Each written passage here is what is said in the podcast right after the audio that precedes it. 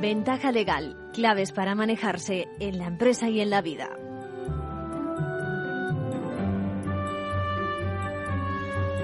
Muy buenas, nuevo programa de Ventaja Legal, esta vez también atendiendo a la actualidad. Bueno, como seguramente ya saben, desde hace unos días que saltó a la palestra un caso de la conocida artista Ana Obregón, protagonista de su reciente maternidad, subrogada, sustituida, bueno, como quieran llamarla, ¿me entienden?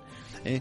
Sirviéndose de una madre de alquiler. Todos los medios están haciendo especiales sobre el tema. Bueno, en ventaja legal no somos muy partidarios, por no decir nada partidarios, de atacar estos temas en caliente. Sin embargo, ya dimos protagonismo a esta realidad en la familia española, bueno, en la española y en el mundo, sobre todo en el mundo occidental de un lado, en lo que se refiere a la madre o padre comitente, luego aclaramos los términos, y la parte también del mundo, digamos, menos favorecido en cuanto a, bueno, al, al vientre de alquiler.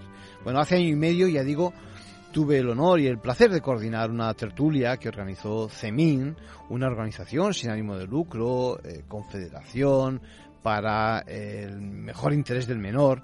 ¿eh? Sin ánimo de lucro decía que en varias ocasiones ha colaborado, ya saben, en este, en este programa y viceversa. Una jornada decía tertulia sobre precisamente este tema, es decir, la maternidad subrogada o por sustitución. ¿no? Así que hoy traigo aquellas intervenciones, porque además son de plena actualidad, nada apasionadas, en el sentido de forzadas por los acontecimientos que ahora son de actualidad y, de, y protagonizadas por excelentes profesionales de referencia. Participan una catedrática, una psicóloga, médico pediatra, antropólogos, eh, abogados especialistas en el asunto. Bueno, enseguida vamos con ello. Y por otra parte vamos a contar también con la actualidad de la abogacía que nos trae el Consejo General, voces de Luis Izquierdo y de Mercedes Núñez. Vamos, por tanto, forma con la ventaja legal que apuesta por elevar la cultura jurídica sin aficionados ni apasionados, como hay que afrontar estos temas de corte legal.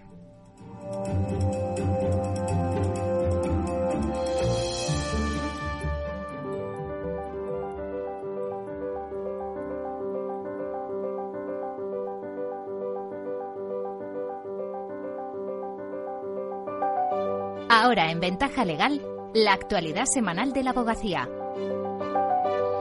Saludos a todos. Arrancamos. La especialización y la formación continua es uno de los temas centrales que se abordarán en el decimotercer Congreso de la Abogacía Española, que se celebrará del 3 al 5 de mayo. La expresidenta del Tribunal Constitucional y catedrática de Derecho del Trabajo, María Emilia Casas, estará al frente de esta ponencia que analizará qué modelo de especialización se va a adoptar y cómo se tiene que acreditar. María Emilia Casas. No se trata ni mucho menos de eliminar el ejercicio generalista ni de obligar a los profesionales de la abogacía a especializarse. Sin embargo, no podemos obviar que en el mundo actual en continua transformación y de reciente complejidad, el ejercicio profesional, no solo en la abogacía, requiere en ocasiones el conocimiento especializado para garantizar la excelencia profesional. Este será uno de los temas que se abordarán de manera deliberativa en el Congreso entre todos los participantes y por eso todos los abogados y abogadas colegiados están invitados a contribuir enviando sus propuestas en forma de comunicaciones. El plazo para hacerlo a través de la página web congreso.abogacía.es está abierto hasta el próximo 14 de abril.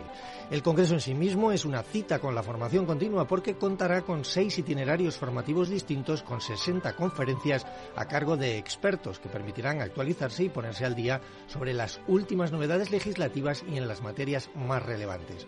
Entre las sesiones que se impartirán figura cómo mejorar la protección de las víctimas de violencia de género. Sobre este tema hablará la fiscal Teresa Peramato. La fiscal de sala delegada de violencia sobre la mujer lamenta que se piden pocas órdenes de alejamiento en relación al número de denuncias registradas, por lo que solicita la colaboración de familiares, instituciones y fiscales. Teresa Peramato. Que teníamos que ser proactivos y que en aquellas situaciones en, los que, en las que, por las diligencias practicadas, el atestado, la declaración de la víctima, el informe de valoración de riesgo policial, el informe de valoración forense si contamos con él, detectemos que hay un riesgo, aun cuando la víctima no lo solicite, nosotros podemos solicitar la orden de protección. Y el magistrado del Tribunal Constitucional, César Tolosa, también intervendrá en el Congreso, explicando las singularidades del recurso de casación contencioso administrativo. Nos adelanta que tras la pandemia ha habido un incremento notable de los asuntos sobre responsabilidad patrimonial de las administraciones. El Ministerio de Justicia y los letrados de la Administración de Justicia firmaron la semana pasada un acuerdo que puso fin a más de dos meses de huelga. Dicho acuerdo incluía la creación de un grupo de trabajo con las comunidades autónomas, el Consejo General del Poder Judicial y la Fiscalía General del Estado para abordar de manera adecuada la vuelta a la normalidad de la actividad judicial que se ha visto prácticamente paralizada durante estas semanas. Según el Ministerio Fiscal, también se han atendido las peticiones de la abogacía y la procura para realizar una notificación escalonada de las resoluciones que se encontraban paralizadas como consecuencia de la huelga. Y vamos ya con otras noticias breves de la última semana. El Consejo General de la Abogacía, la Fundación 11 y el CERMI juntos por la protección legal de las personas con discapacidad. Victoria Ortega, la presidenta de la Abogacía, insistió en el compromiso de las tres entidades por el acceso a la justicia de este colectivo. Por eso la necesidad de adaptar este convenio a las exigencias de la sociedad actual y de fomentar el desarrollo tecnológico de la profesión.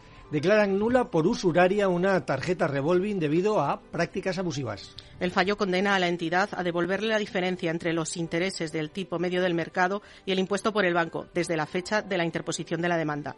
Es uno de los primeros fallos en ser favorable al consumidor tras la sentencia del pasado 15 de febrero del Tribunal Supremo que daba la razón a la banca.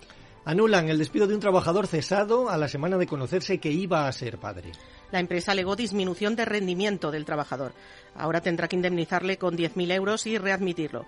José Mateos, su abogado defensor, afirma que este caso es relevante porque extiende a los hombres la protección que tienen las mujeres cuando sufren un despido por esta causa.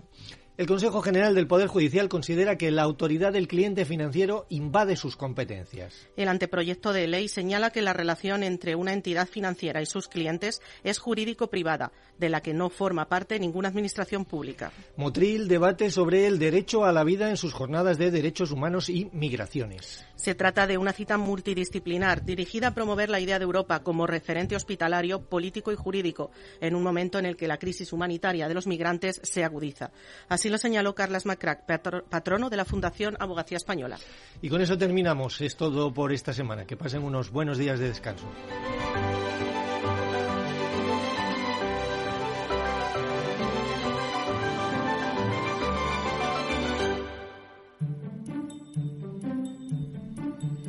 Bueno, vamos ahora con esa aproximación prometida acerca del asunto de la maternidad, si me permiten, contratada, si me permiten el término. Bueno, eh, vamos a empezar por el principio. Vamos a ver en qué consiste, cuál es la definición, una definición, digamos, eh, profesional, técnica, jurídica, con rigor de la maternidad subrogada, en este caso a cargo de la catedrática Judith Soler Resina, eh, matizando las relaciones matizando los contratos. Ya veremos si se puede decir contrato ¿eh? cuando estamos hablando de que el objeto es precisamente una persona. La maternidad subrogada es cuando una mujer tiene un hijo para, para otras personas. Y entonces hay un supuesto en que hay una madre gestante y hay otra madre o otro padre o dos madres o dos padres, otras personas que son las que llamamos comitentes, son quienes encargan esta gestación y quien después tienen la voluntad de ejercer como padres o madres. Creo que podría, seguramente se puede mejorar en la definición, pero en fin, entenderíamos que funciona así. Yo creo que antes de empezar el debate, yo distinguiría dos aspectos de la maternidad subrogada. Uno es la cuestión contractual, el ámbito contractual. Cuando se celebra una, una maternidad, cuando hay una maternidad subrogada, hay un contrato, hay un, una, una, voluntad, una voluntad de ambas partes ¿eh? que mm, en nuestra, nuestro ordenamiento, el ordenamiento jurídico español, dice que este contrato es nulo. Lo dice el artículo 10 de la Ley de Técnicas de Reproducción Humana Asistida. Esto es un contrato, por tanto hay un ámbito contractual. Podríamos hablar sobre si este contrato debe seguir siendo nulo, no lo debería ser, etcétera. Significa que los efectos de estos contratos no están reconocidos por el derecho, ¿eh? nulidad de pleno derecho. Otro ámbito distinto, otra esfera distinta que también nos puede ocupar y que desde luego a mí me preocupa mucho, es el ámbito del reconocimiento de la afiliación o de la determinación de la afiliación de los niños que ya han nacido por técnicas de reproducción asistida. Y es otro aspecto completamente distinto. Yo creo que podemos distinguirlo perfectamente. Aquí, cuando ya tenemos un niño o una niña nacida a raíz de una técnica o utilizando eh, la, la, maternidad subrogada, pues, hay que reconocer quiénes son los padres, las madres, el padre, la madre. Eh, sabemos que nuestro derecho sí permite reconocer dos padres, dos madres a una criatura. Bueno, pues ¿Cómo sabemos quién es la madre? ¿Es la madre gestante la que debe aparecer como madre, jurídicamente hablando? ¿A quién debemos determinar la filiación? ¿O es la madre comitente? Y si no hay madre comitente, hay un padre comitente, debe ser el padre comitente el que conste como padre de la criatura, solo si es biológico, es decir, si ha puesto material y si no lo ha puesto, también y en el caso de que lo haya puesto o no, pero aparezca, digamos que sí debe constar como padre, la mujer o el hombre que vive con este señor debe ser el otro progenitor. Y aquí es donde tenemos un terreno también a discutir. ¿eh? Pero esto es otra cuestión. Una cuestión es el tema de los acuerdos, ¿eh? los acuerdos de gestación y en este caso el acuerdo para concretamente una maternidad subrogada, aunque pueden haber otros tipos de acuerdos, muchísimos. ¿eh? Ahora nos centramos en, el aspecto de maternidad subrogada. Y otro aspecto distinto es la determinación de la afiliación, la, determinar jurídicamente, legalmente, quién es el padre y quién es la madre, porque esto tiene unos efectos muy importantes, claro, no solo de quién cuida, quién atiende al niño o la niña, sino quién es responsable a nivel de pagar alimentos, etcétera. Bien, parece que tenemos una aproximación a aquello en lo que consiste esta, esta figura. Lo que sucede es que junto a las consideraciones legales, eh, padres que, permítanme la expresión, que encargan esos hijos, es decir, eh, la verdad es que no todo el mundo lo ve claro. Ahora damos paso precisamente a la posición de un médico, de José Antonio Díaz Huerta, pediatra, eh, siempre a favor de la vida, ¿no? Con el punto de mira precisamente protegiendo a lo que en derecho denominamos el nasciturus, ese, ese concebido ¿eh? que un día va a nacer. Yo soy médico, estoy para defender la vida y todas estas cosas y tal, y decir, hay cosas que me chirrían. Y desde luego está ahí lo del derecho del nasciturus, que me parece que se dice así, y por lo tanto, eh, también el niño, eh, eh, la neocentesis es una cosa que tiene que autorizar la madre, en función de ese nasciturus también. Que habrá que saber si al nacer habrá que hacerle no sé qué pruebas o si ya se le puede empezar a dar la hormona de no sé qué, porque va a tener un hipotiroidismo y ya durante la gestación le damos la hormona para que no salga con una deficiencia mental. Entonces, aquí hay dos derechos. El de la mujer, que nadie duda, pero el del niño también está. Y por lo tanto, no se puede obviar al niño de la forma que se plantean a veces, ¿no? Eh, porque en definitiva el objeto de la gestación, el objeto es el niño. Ese es el objeto. Y por lo tanto, el objeto será objeto a proteger también, creo yo. Bien, lo que está, lo que está claro es que la sociedad evoluciona que la ciencia, que la tecnología, pues nos cambian las cosas, ¿no? Y nos preguntamos precisamente en qué consiste hoy en día la familia. Para eso acudimos también a, una acepción un poquito distinta de la habitual, por lo menos la que la tradicional, ¿no? Para ello eh, contamos con una antropóloga, psicóloga. Escuchamos las palabras de Silvina Montero Sobelar. Eh, nosotras consideramos que la familia nuclear es una invención de la revolución industrial. El hecho de que una madre eh, esté al cuidado de que la mujer tenga asignada la maternidad y tenga que parir y que por parir tenga que ser la madre, eh, es una construcción social y cultural que se ha vuelto hegemónica y que como antropólogas cuestionamos ¿no? que la familia nuclear sea el, tipo de familia biológicamente asignado al ser humano. ¿no? Entonces partimos de la idea de la diversidad eh, cultural y familiar, de que las diferentes culturas en el planeta y en la historia siempre han tenido distintas formas de cuidado, parentalidad, crianza, y que, y que esas distintas formas están floreciendo, o sea, están reflotando ahora con la diversidad familiar, que cada vez más países aprueban diversas formas de ser familia, entre la cual, por supuesto, la pluriparentalidad. Canadá ha aprobado recientemente una familia formada por dos hombres y una mujer y, y otorgando la paternidad y la maternidad a las tres personas, ¿no? Entonces, eso como antropólogas nosotras celebramos que haya una diversidad en ese sentido, ¿no? Y, y, las técnicas de reproducción asistida lo que hacen es potenciar esta, esta diversidad y esta apertura. Por tanto, como antropólogas no podemos decir que exista un instinto maternal, no lo consideramos, antropólogas y psicólogas, ¿no? Eh, y entonces ahí sí es donde vemos que está el fallo en la normativa española que asimila eh, desde un punto de vista moralista, religioso incluso, el que la madre sea la que pare eh, esto ya hemos visto desde hace muchos años que eh, se puede cuestionar la propia adopción que supone una parentalidad y una parentalidad eh, determinada cuando no existe un parto, ya nos parece que rompe con esta cuestión normativa que tiene como un peso, como una, como una losa que tiene la normativa española, para poder de alguna manera justificar que solo la que pare eh, eh, es la madre y que por eso no se pueden pensar en estos nuevos tipos de familia y de parentalidad y de, y marentalidad, ¿no?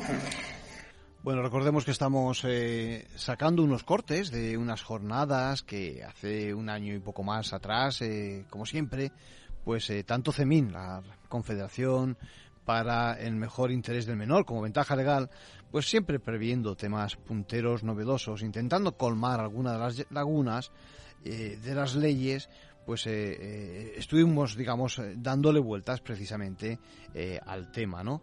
Bueno, la verdad es que se trata precisamente eso, de una laguna legal, porque el origen precisamente del tema está en que no está regulada la cosa, ¿no? Y aquí es donde viene el discurso. Este, este es el inicio, y por lo tanto nos preguntamos si esto tendrá que ver también con la adopción, es decir, con la suficiencia o con la insuficiencia de niños en adopción. Por eso damos paso ahora a, Ana, Ana Miramontes Roel, abogada, profesionalmente desarrollando su carrera precisamente eh, cerca de la adopción. Por suerte, eh, en España las medidas, eh, social y económicamente hemos evolucionado y por tanto hay menos niños en situación legal de ser adoptados. El problema es el número de niños en situación legal de ser adoptados. ¿Y en qué países hay niños que podrían ser adoptados pero no tienen una situación legal clara para poder serlo?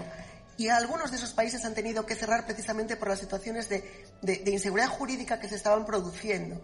Y algunas quiebras de las que, como no es el tema, no, no, no, no voy a hablar, algunos saltos que hemos dado en el vacío precisamente para, para, mm, para que esa demanda social que había aquí de adopción internacional y demás fuera cubierta. Y enlazando con todo esto de la adopción, que, que, creo que son dos figuras que pueden convivir perfectamente. La sí que son, digamos que el fin de la familia es el mismo, ser padres. Eh, los medios son diferentes, pero creo que pueden convivir y yo los veo conviviendo. Tengo eh, familias que conozco que han sido padres o madres por, adopción y lo fueron después o antes o en medio por gestación subrogada también. Em, cuando yo empecé con adopción internacional, en algunos de los primeros grupos de opinión y demás, se nos decía lo mismo. Esto es una cuestión mercantil, Estáis despoblando clases sociales bajas para poblar los deseos de las altas a costa de dinero, porque claro, las adopciones de este carácter intervienen profesionales, hay traducciones, hay un coste cosas por medio, hay costes. Y esa era la la crítica constante. Pensar, es verdad, yo desde siempre, nuestro centro era el respeto a esa biomadre y, al, y el dolor del abandono, por supuesto, que, que tenía, porque aquella mujer no se había quedado embarazada con intención de ser madre para otros. A lo mejor por los motivos podrían ser diversos, pero, pero ahí sí que había otra cuestión. Cuando hablamos de gestación subrogada hablamos de una historia bien distinta de origen. Hablamos si se hace bien éticamente, eh, de una manera em, protegida para todas las partes, esa mujer ha sido informada, ha sido asesorada, ha pensado, ha repensado y todo esto lo hace libre y conscientemente. Y ya ha sido madre siempre antes, y lo es, porque una de las cosas que tienen las legislaciones garantistas es que siempre hay un hijo vivo que, esa mujer está ejerciendo como madre de... Previo, o sea, previo. ¿Mm? Un hijo vivo previo. Previo. Siempre a, cualquier gestación de este tipo. Bueno, otro enfoque es precisamente el que nos hace la catedrática. El debate sobre que precisamente el hijo que quieren muchos padres que recurren a la gestación o maternidad subrogada tiene que ver con que quieren genes, gametos, óvulos de ellos y no solo de terceros. En algunos casos la adopción no responde a la voluntad de estos padres intencionales que buscan la gestación por subrogación. Porque, por ejemplo, en la adopción internacional hay muchos países que mm, no, conceden la adopción a parejas homosexuales. Bueno, pues aquí ya hay una serie de personas que no pueden tener hijos vía adopción internacional y que por tanto buscarán otra vía y esta sería una de, eh, la, que tienen sobre todo los dos cuando son parejas de hombres. Eso, eso no pasa en España, creo.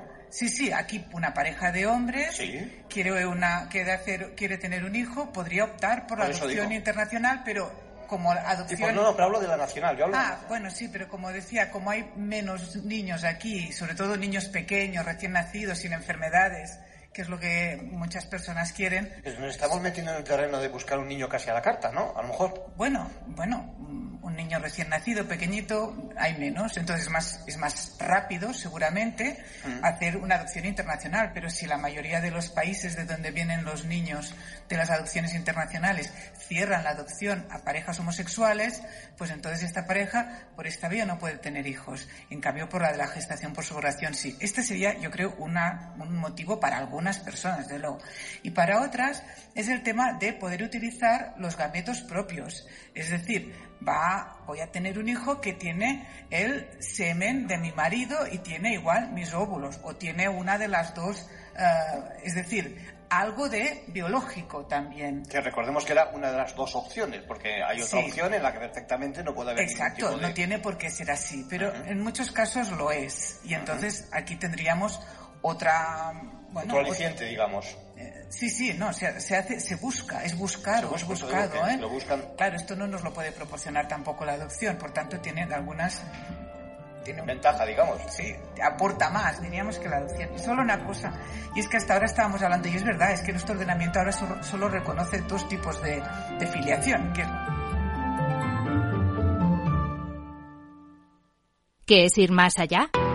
Con Arval podrás llegar donde te propongas de la forma más sostenible y asegurar un mundo mejor contribuyendo a la seguridad en carretera, al futuro de las ciudades y a la calidad de vida. Ser responsable sin tener miedo al liderar el cambio. Arval, la transición energética arranca aquí. Más información en arval.es.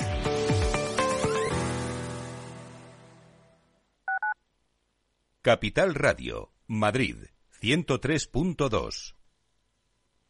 Disfruta de la mejor cocina gallega en Montes de Galicia. Todo un clásico moderno en el barrio de Salamanca. Disfruta de la variada dieta atlántica, de las mejores carnes y pescados tratados con respeto y transparencia y regados con una de las mejores bodegas de la zona. En grupo, en familia o en pareja, Montes de Galicia te ofrece el espacio perfecto en cada ocasión.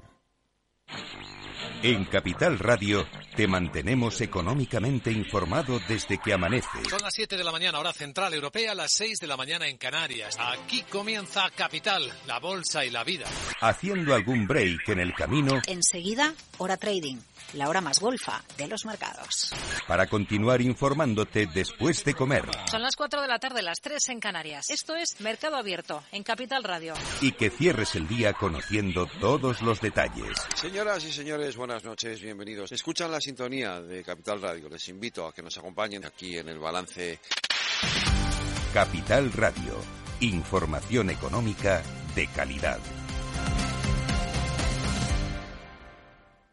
Industria, seguridad, tecnología, aeronáutica, innovación, empleo de calidad, defensa.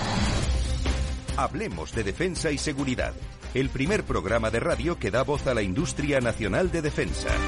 Los miércoles a partir de las tres y media de la tarde, hablemos de defensa y seguridad con Belén Montes, de la mano de IDS.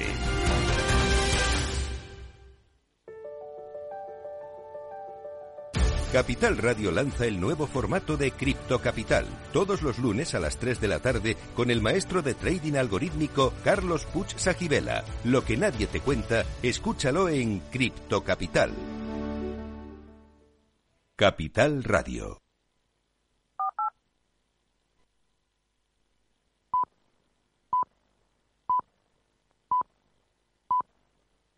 Ventaja legal con Arcadio García Montoro.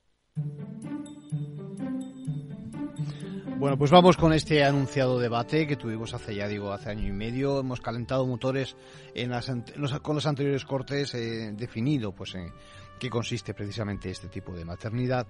Eh, bien, y ahora, y ahora vamos, vamos a ver exactamente pues eh, jurídicamente, eh, eh, matizando con el lenguaje que tanto nos importa a nosotros, en qué consiste y, escuchamos a los diferentes intervinientes en, el, debate, en el coloquio que tuvimos. Gestación por sustitución o gestación subrogada, porque lo que se subroga o se sustituye es la gestación, no el resto del componente de la paternidad o la maternidad. Evidentemente, como estoy hablando y en los términos que estoy hablando, soy favorable a, que, a, este tipo de procesos. Yo no llamaría técnica porque la técnica es solamente una parte del proceso. El proceso es complejo, es un proceso jurídico y médico que se une para dar lugar a una respuesta, a la respuesta, a una respuesta social evidente y, a los números y a las páginas de los periódicos y, de las noticias me, me remito. O sea, cada día Pese a esta declaración de nulidad que nuestra ley hace con respecto a los acuerdos de gestación subrogada, cada día más familias, más personas españolas recurren a estos procesos para convertirse, para crecer como familia y para tener hijos. Entonces, mm, creo que además de, los dos aspectos eh, de, los que, de los que ha hablado mi compañera, con, bastante acierto y con muy buen criterio, tenemos mm, que, definir yo definiría un poco más profundamente. Hay una parte, esos padres comitentes son los padres y las madres intencionales, son los que ponen desde antes de que exista el acuerdo, desde antes de que exista el embrión y desde antes de que exista ese menor que después será un niño, va, van a, su intención es la que lleva adelante este proceso.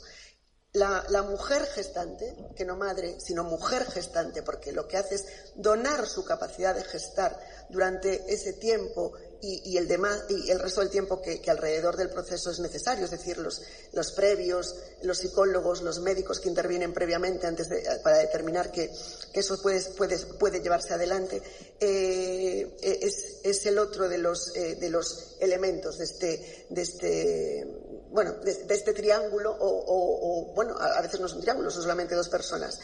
Y después está el tercer, la tercera pata del banco, que es eh, el niño, que en el futuro van a hacer ese efecto de este, de este tipo de relación, eh, que no sé siquiera si puede recibir el término de contrato, porque es un contrato sui generis con unas aristas y con, unos, con unas em, profundidades que para, o sea, que no sé si el término contrato puede llegar a, por eso me gusta hablar de proceso, porque es algo como mucho más redondo, como mucho más completo y como mucho más complejo. ¿vale? Y esos efectos, pese a esa nulidad que de base nuestra ley eh, sienta eh, con, mucha claridad en el artículo 10 de, la ley de reproducción humana asistida, eh, esos efectos han sido reconocidos por nuestros altos tribunales en cuanto a, los derechos sociales de los padres y de los menores, en cuanto a esas filiaciones que el propio artículo 10 remite a las normas generales de determinación de la, de la afiliación de los niños y niñas que puedan nacer en nuestro país. Por tanto, como tal realidad social creciente y que me parece que bastante imparable pese a todas las em, a, todas las, bueno, las opiniones en contra que puedan surgir por un motivo u otro, creo que lo que puede darle la dignidad y puede eliminar de nuestro, del, riesgo de, desvaríos en la celebración de este tipo de procesos es una regulación, una regulación garantista para todas las partes y probablemente que pongan el centro de esas garantías a esa mujer que va a donar su capacidad de gestar para otros. Yo creo que con esto. Muy bien. Muchas gracias, Ana. José, cuando quieras. Pues yo no sé si dar las gracias porque me han invitado, o más bien eh, porque hay una frase de uno de mi trabajo que dice, una cosa es navegar en todos los mares y otra cosa es meterse en todos los charcos. Y en alguna forma yo veo que esto de hoy pues es meterse en un charco. Claro, yo mi visión es desde la biología, desde el sufrimiento, desde el conocimiento de las personas que han vivido en el sistema de protección, pues que han tenido que dar un hijo, que, eh, el niño está atendido en el sistema de protección, que el niño fue adoptado y luego quiere o no quiere, eh, las familias que se han ido a otros países a acoger a los niños con todas las mm, complicaciones que luego esto ha tenido y por lo tanto pues es un tema complejo. Eh, y que además requeriría quizás el análisis de muchas cosas de las que han pasado con otras formas, cuando la gente ha buscado tener un hijo en otros países y otras cosas, de cómo eso ha funcionado y qué efectos ha tenido, tanto en el niño adoptado como en esa propia familia. Por lo tanto, yo creo que sin valorar muchas cosas de las que han estado pasando en los últimos años en España, con el boom de la adopción internacional y con de cosas, pues ahora se plantea otra cosa nueva, que es esto de, como lo queramos llamar, porque al final nos enredamos con palabras de venta de alquiler, no sé qué cosas legales y tal, y entonces yo ahí me pierdo un poco, francamente. Yo, a mí desde el punto de vista, vuelvo a decir, de, de, eh, de la medicina, francamente, me resulta difícil entender esto. Desde el punto de vista de la maternidad y de cómo vive una persona, una mujer, el hecho de haber tenido un niño durante nueve meses y cómo lo ha estado cuidando, deseando y atendiendo, y cómo el niño, en la medida de que se ha sentido en ese embarazo, vamos a decir, aceptado por alguna manera, pues evidentemente nacen de una manera y nacen de otra y cómo posteriormente el niño eh, pues reconoce a su madre por el olor y por la leche y por una serie de cosas que en este caso al nacer y separarse pues lógicamente no va a tener esa relación con la madre ¿no? yo mm, eh, la verdad que he estado leyendo cosas pensando en preparar esto cosas de las cuales yo desde el punto de vista mío de la medicina lógicamente pues me encuentro muy perdido ¿no? y claro todos los textos hablan de comitentes Dice, comitente, cliente que encarga a un comisionista comprar o vender mercancías de forma onerosa. Eso es un comitente. Una persona, un cliente que encarga a un comisionista, incluso en alguna parte pone que llegan a un acuerdo de qué porcentaje se va a llevar el comisionista. En este caso sería una pierna o un brazo, porque si se lleva parte de, digo, es una forma de... Eh, es decir, aquí lo que hay es un mercantilismo, bajo mi punto de vista, eh, de que se utiliza a una mujer eh, para unos fines un tanto incomprensibles para mí, ¿no? Y que además esto lleva una carga económica, como luego se va a plantear, evidente. Una ucraniana cobra el sueldo de cinco años por haber participado en esta historia. Eh, cinco años de sueldo. Es una cosa que se sabe que se presta a, situaciones irregulares y que de hecho ha habido países como India y no sé qué otro que lo han prohibido porque han visto que esto es una cuestión de que detrás hay mafias de trata y por lo tanto eso está ahí. Luego, si te parece, José, luego, luego hablamos la parte económica, ya, hablamos también del tema internacional, que son temas que yo creo que tenemos que repasar, ¿te parece? Acabas yo, sí, pero yo vuelvo a decir que yo, como persona ajena al derecho, que me he bajado unos libros estupendos y me he estado estudiando estas cosas, eh, pues lógicamente me chirría desde el punto de vista, ya digo, del conocimiento del niño, del conocimiento de la madre, de la biología y de cosas que me dificultan el poder entender esto. Hmm. Silvina, queremos conocer también tu, opinión. Sí, gracias. Eh, buenas tardes y gracias. Reitero las gracias por la invitación. Bueno, yo voy a hablar desde el punto de vista científico, entre comillas. Pertenezco a un grupo de investigación en temas antropológicos sobre familia e infancia. Y, llevamos varios años realizando investigaciones financiadas con I D eh, en el tema de las nuevas formas de reproducción humana.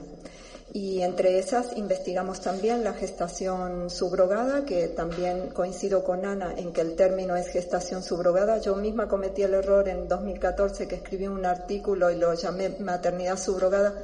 Luego me retracté porque las gestantes no se consideran madres, ¿no? Están de alguna manera poniendo eh, su capacidad reproductiva, ¿no? Nosotras mm, también nos queremos separar del hecho de em, planteamientos más moralistas de la utilización del cuerpo de la mujer llamando a esta tarea el poner en, en, circulación lo que es su capacidad reproductiva. ¿no?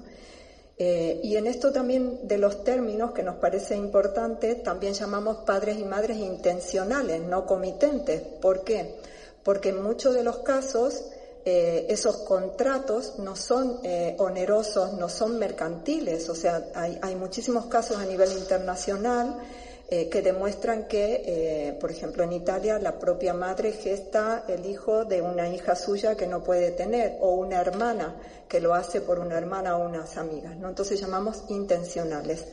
Y, en este, y desde el punto de vista así científico y desde nuestras investigaciones lo que vemos es que es una realidad creciente, que en España eh, los primeros casos se reportan a mediados de los años 2000, pero que desde, desde el 2010 hay más de 140 niños y niñas nacidos por esta técnica que se conozcan, porque no hay un registro y no hay nada que nos pueda indicar su impacto numérico, pero lo que se conoce es que más de 140 desde el 2010 y nos parece eh, realmente una realidad importante sobre la cual hay que debatir libremente y que tenemos que ver alguna forma eh, de poder regularlo, que consideramos que eso va a, mm, eh, mm, hacer frente a algunas de las cuestiones que efectivamente pueden resultar negativas regulándolo. Te estás adelantando, Silvina. Precisamente esa era, esa era mi siguiente pregunta. Acabas acaso y ahora te digo. Sí. Sí. Y bueno, nuestra postura es eh, que queremos seguir investigando y que en, ese, en esas investigaciones lo que nos aparece es Em, bueno, que en cuanto al interés superior del, niño y de la niña, eh, en la gran, gran mayoría de los padres y madres intencionales se preserva el bienestar y el interés superior de los menores porque son padres y madres que quieren eh, ejercer una maternidad y una paternidad. Lo que hay que ver es eh, qué pasa con las gestantes ¿no? y regular su situación para no caer en abusos. Bueno, muchas gracias a todos los eh, contertulios por vuestra eh, aportación. Está claro que hay posiciones divergentes, lo cual me gusta. Eh, vamos a empezar por el principio. Vamos a hablar, mm, todos sabemos más o menos en qué consiste. tenemos lenguaje distinto, lo cual dice mucho. ¿Creéis que, ya que no existe una idea única para desarrollar, hay que regular esto y además cómo hay que regularlo, ¿qué os parece? Porque claro, en el momento en que intervenga el legislador puede adoptar cualquiera de las opciones que estamos diciendo. Es decir, ¿qué os parece acerca de la regulación? En esto del derecho hay quien es muy partidario enseguida de regularlo todo.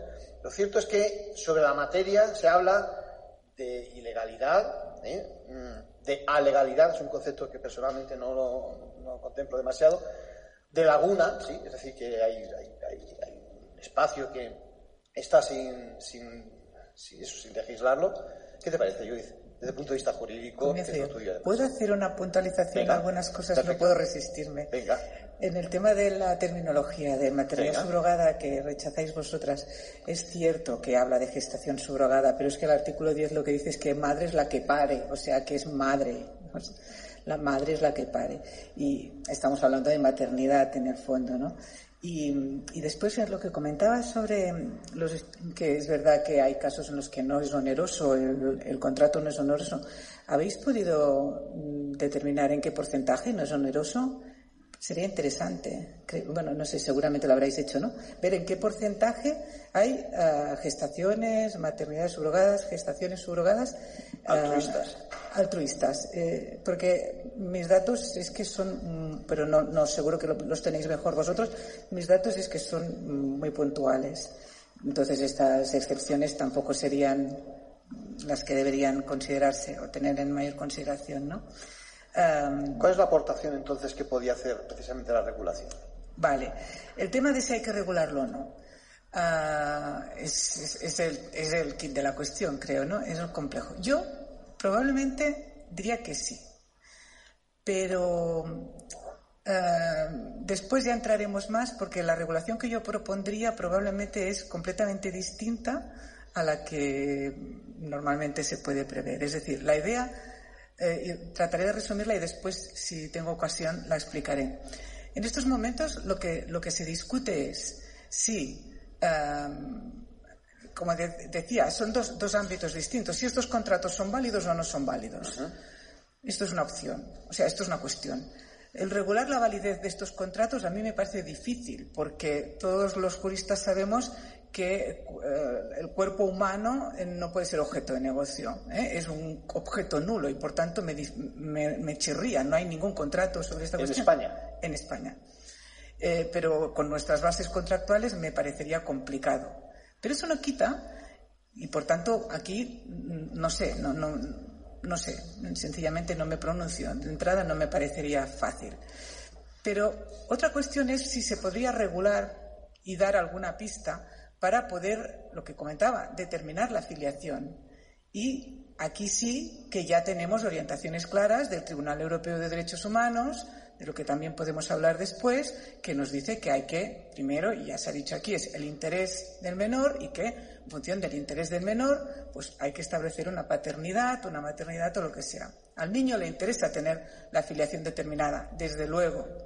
¿Eh? Y ya veremos qué, criterios siguen ahora también las sentencias. Entonces, aquí sí que tendríamos que tener, entiendo, nuestro ordenamiento tendría que tener una respuesta que ahora no tiene. Porque ahora hay muchos casos que ha tratado la jurisprudencia, pero hay otros muchos que todavía están en el limbo y a los que deberíamos dar resolución.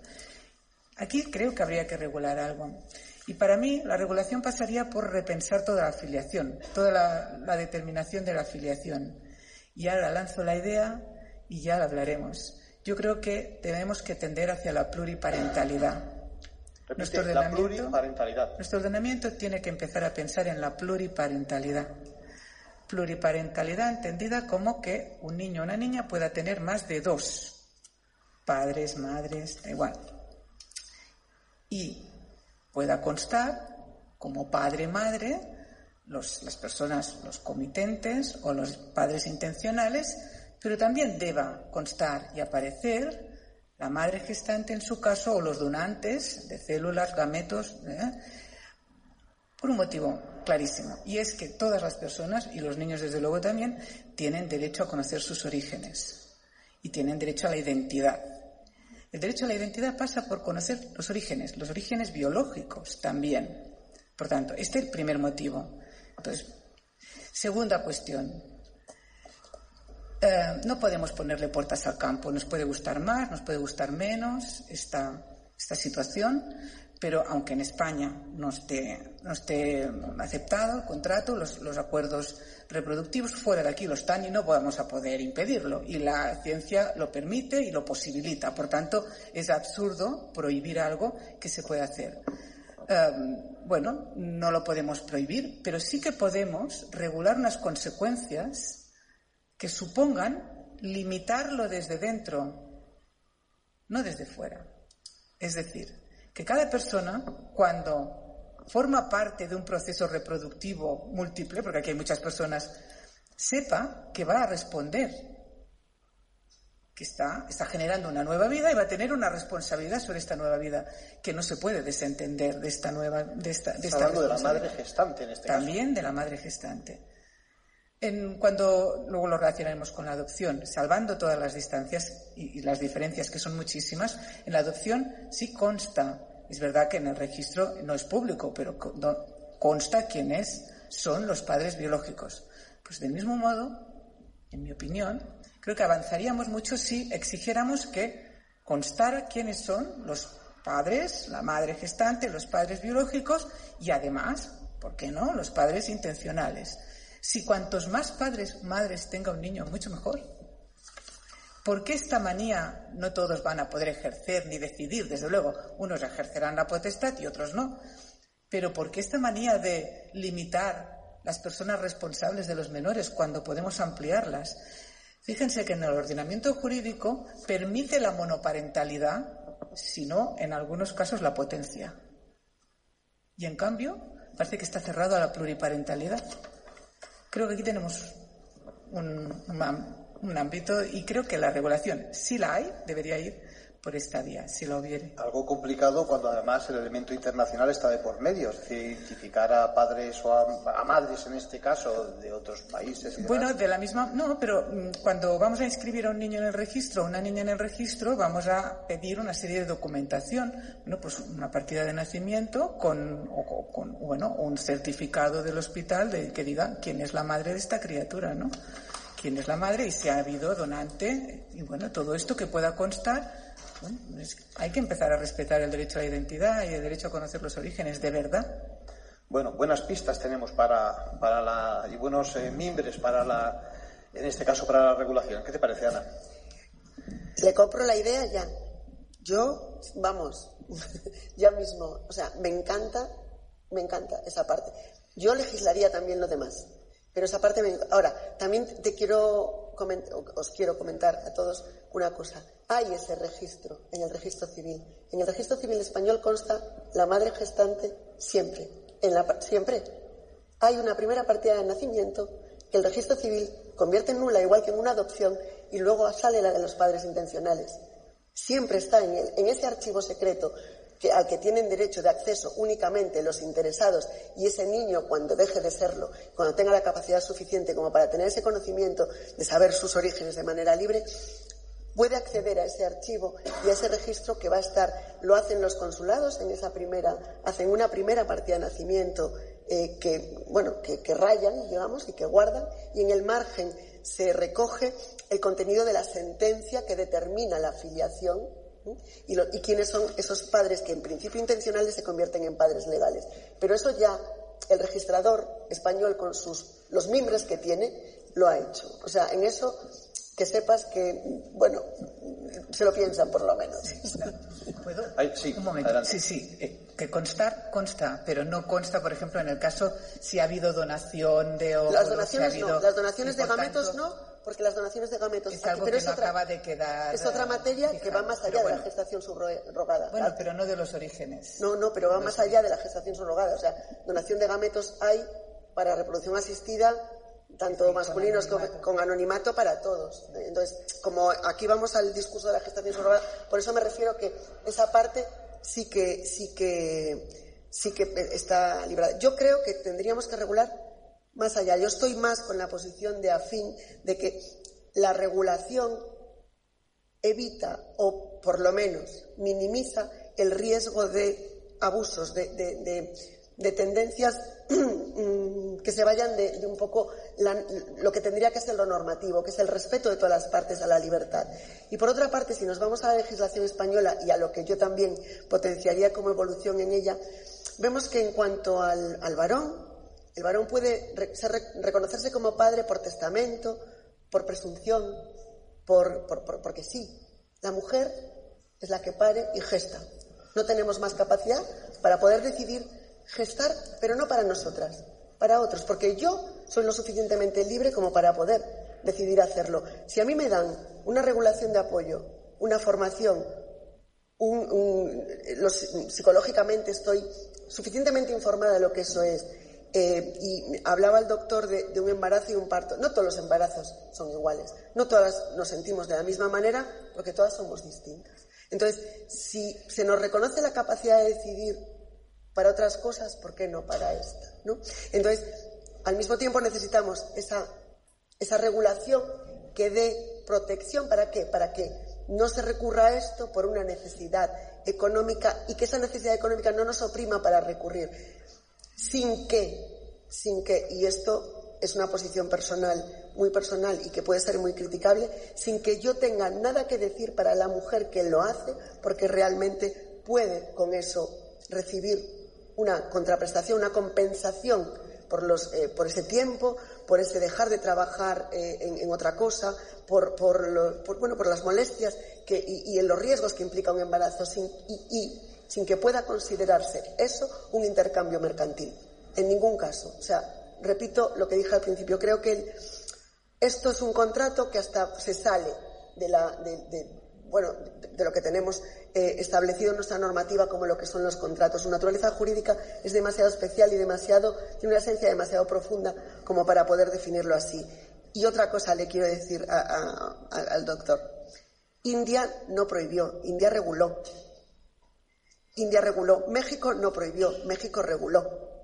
Los países en los que había desmanes lo arreglaron regulando, regulando una gestación subrogada permitida con unas normas y unos límites legales. Reino Unido tiene una norma reguladora y no creo que estemos en un país en el que haya, bueno, yo no quiero, hacer ninguna comparación porque es meterse en otro charco, pero y de que ahora no toca, ¿eh? Pero eh, igual hay una aproximación parecida a la que se hace con respecto al aborto. Es decir, no todo el mundo que está en, contra del aborto ¿eh? está en contra también de la, de la regulación. Es decir, de alguna forma quiere poner orden, no sé cuánto, al tema. Yo, si me permitís también, lo que veo es que vuelvo otra vez a lo mismo, es decir, que el elemento extranjero está de por medio y que puedes regular aquí en España, pero claro, es muy difícil, es decir, no todas las eh, maternidades que estamos hablando se producen, o, gestaciones, mejor dicho, se producen en Inglaterra, en India, etcétera. Entonces, claro, se pueden producir perfectamente en sitios donde lo económico, en el peor de los planes, ¿no? Y, las mafias y demás, que como en todo existirán, y no, evidentemente, eh, pueden, digamos, eh, acabar con pervertir un poco el proceso. Pero por eso hablamos de regulación, hmm. para evitar todo Sí, el tema es cómo se regula. Por eso los principios reguladores son la clave de todo esto. Aunque yo creo, eh, para animar todavía más el debate, creo que hay un tema importante y que nuestra catedrática lo ha dicho, es decir, el cuerpo humano no está hoy por hoy, conforme a nuestra legislación, no es objeto de, de negocio o por lo menos de transacción, no voy a decir de negocio en el sentido lucrativo, ¿no? Eso, eso complica, eso complica el tema.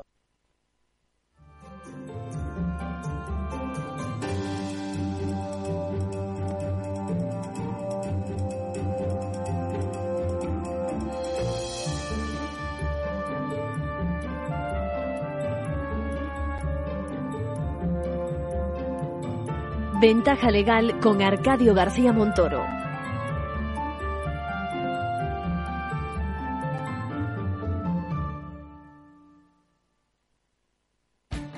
Esto te estás perdiendo si no escuchas a Rocío Arbiza en Mercado Abierto. Mario Waits, profesor de ESIC y ex consejero del Fondo Monetario Internacional. Llueve sobre mojado, porque antes del conflicto ya el tema de la política monetaria venía muy expansiva, lo que llamamos nosotros la fiesta party pachanga en el Banco Mundial, emitir mucho dinero, y ya llevamos mucho tiempo, con lo cual veníamos con una inflación altísima antes del conflicto. Imagínense que a partir de ahora, con la subida de la energía, yo siempre explico a mis alumnos que si hay algo que afecta muchísimo la inflación es el petróleo, ¿no? Porque afecta al transporte y afecta a todos los derivados, ¿no? Fertilizantes, plásticos, pintura. O sea que si sube el precio del pollo no pasa nada, pero si sube el precio del petróleo sí. Mercado Abierto con Rocío Ardiza.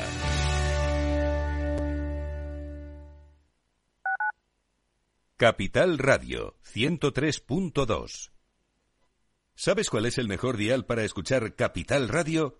Tu móvil. Ya tienes disponibles las versiones de iOS y Android de Capital Radio.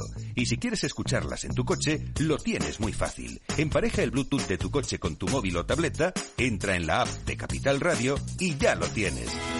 Escucha Capital Radio en digital. Y si te preguntan qué escuchas, no lo dudes. Capital Radio.